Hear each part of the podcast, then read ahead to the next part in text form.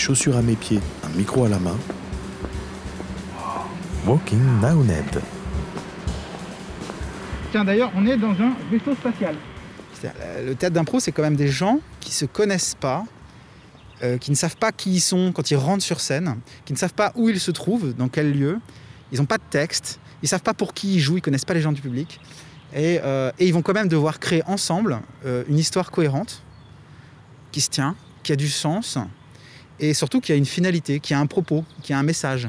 Et ce message, on va le découvrir au fur et à mesure que l'impro avance. Et plus on est coupé socialement, plus on s'enferme sur soi-même et plus moins on a confiance en soi. Voilà, et moins on a confiance en soi et plus on a du mal à prendre la parole face à un public. Alors je m'appelle Louis-René Lemaire, on est au parc des Oblates et on va faire un atelier de théâtre d'improvisation en plein air d'1 heure.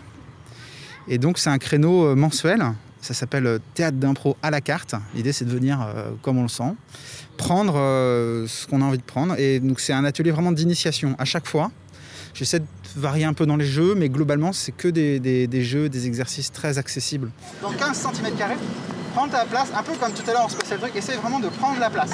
Prendre la place qu'il faut, quitte à être un peu comme une joueuse de tennis. Là, en fait, c'est un peu comme si on jouait au tennis. D'accord, il faut essayer d'être flexible sur ses genoux. Là, ça fait 1 an qu'on est confinés, donc les occasions de s'entraîner sont rares. Donc là, on profite d'un lieu sympa, en plein air, pour se sentir un peu plus, se respirer et puis se lâcher un peu plus. C'est un lieu qui est un peu à l'abri des regards quand même. Il n'y a pas énormément de monde, donc on se sent plutôt privilégié dans la nature là, pour rigoler.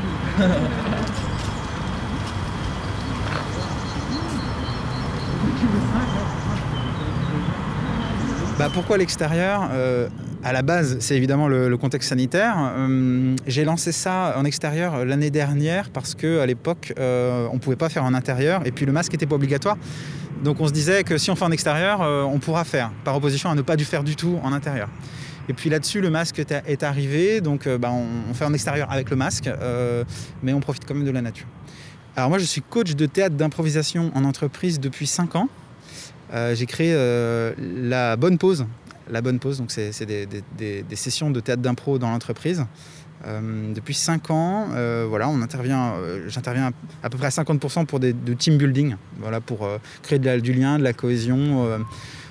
C'est une vraie occasion de rigoler ensemble. Et puis, on se rend compte aussi que c'est une bonne occasion d'analyser un peu nos relations humaines et le rapport qu'on a aux interactions, quoi. Et prendre un peu de recul sur tout ça. L'impro, ça aide énormément à prendre du recul sur comment on se parle, comment on s'écoute, comment on réagit, comment on s'adapte, comment on se tient quand on écoute, quand on parle, quand on doit faire preuve de leadership. Et donc tout le théâtre d'impro vraiment met de la lumière sur tout ça, de façon très ludique. C'est aussi pour ça qu'on m'embauche. Et donc dans 50% des cas, donc c'est du team building, et dans 50% des cas, c'est plus de la formation. Je fais de la formation avec le théâtre d'impro sur la prise de parole, évidemment, c'est le plus évident, mais aussi et surtout pour tout ce qui est coopération. Il y a beaucoup d'équipes aujourd'hui à qui on demande de coopérer, c'est-à-dire c'est pas chacun en silo dans son coin à faire sa responsabilité fonctionnelle, mais les tâches sont communes, la responsabilité est partagée, et il faut que chacun contribue, et donc ça nécessite un ajustement, un travail d'équipe vraiment en profondeur, et le théâtre d'impro aide à ça. Alors le thème de ce soir, c'est vraiment de l'initiation, donc ça va être marteler les messages clés en improvisation qui est de prendre son temps. C'est vraiment la clé, c'est de prendre son temps. On a tendance à dire qu'il n'y a pas de bonnes ou de mauvaises improvisations. Il y a des improvisations claires et des improvisations brouillonnes. Et une bonne improvisation, c'est quelque chose qui est clair. On comprend, le sens, il est évident. On voit tout de suite qui ils sont, où ils sont. Et on voit presque comment ça va finir, quoi. Étends-toi, prends ton temps, fais ce que tu dois dire, dis ce que tu veux. En fait, si tu prends ton temps, ça va être juste. Ça va être au bon moment, ça va être le bon mot. Alors, je suis Laetitia Chanson et si je suis venue là aujourd'hui, c'est parce que déjà la pro, c'est quelque chose qui m'anime. Alors, pas du tout pour réaliser, se réaliser dans une troupe, c'est plutôt comme ça pour le loisir.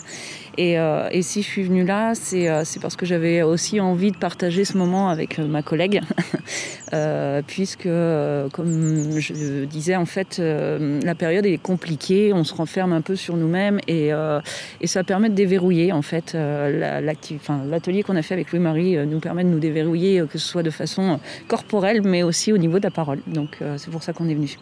Et moi c'est vraiment quelque chose que je trouve exceptionnel. L'impro ça permet de prendre conscience que on a le droit à l'erreur dans la parole ou et qu'on peut rebondir. Il y a pas mort d'homme en fait. On accepte que on n'est pas parfait, tout simplement. Et là, instantanément, je vais voir quelque chose.